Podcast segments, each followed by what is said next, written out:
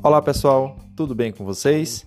Eu sou Anderson, sou professor de hidrologia e hoje estou aqui para convidá-los nesta terça-feira a darmos continuidade ao nosso assunto do módulo 1 sobre bacia hidrográfica.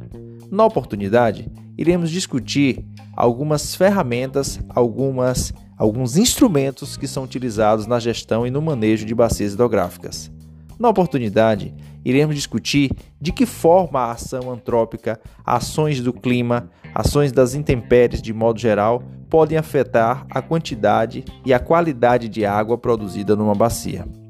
Na oportunidade, iremos observar como a geomorfologia, a geologia interferem na qualidade da água produzida. E assim, poderemos traçar algumas discussões de como essas ferramentas podem ser úteis ao planejamento, ao monitoramento e ao manejo dessas bacias. E assim, espero revê-los nessa próxima terça-feira. Até lá!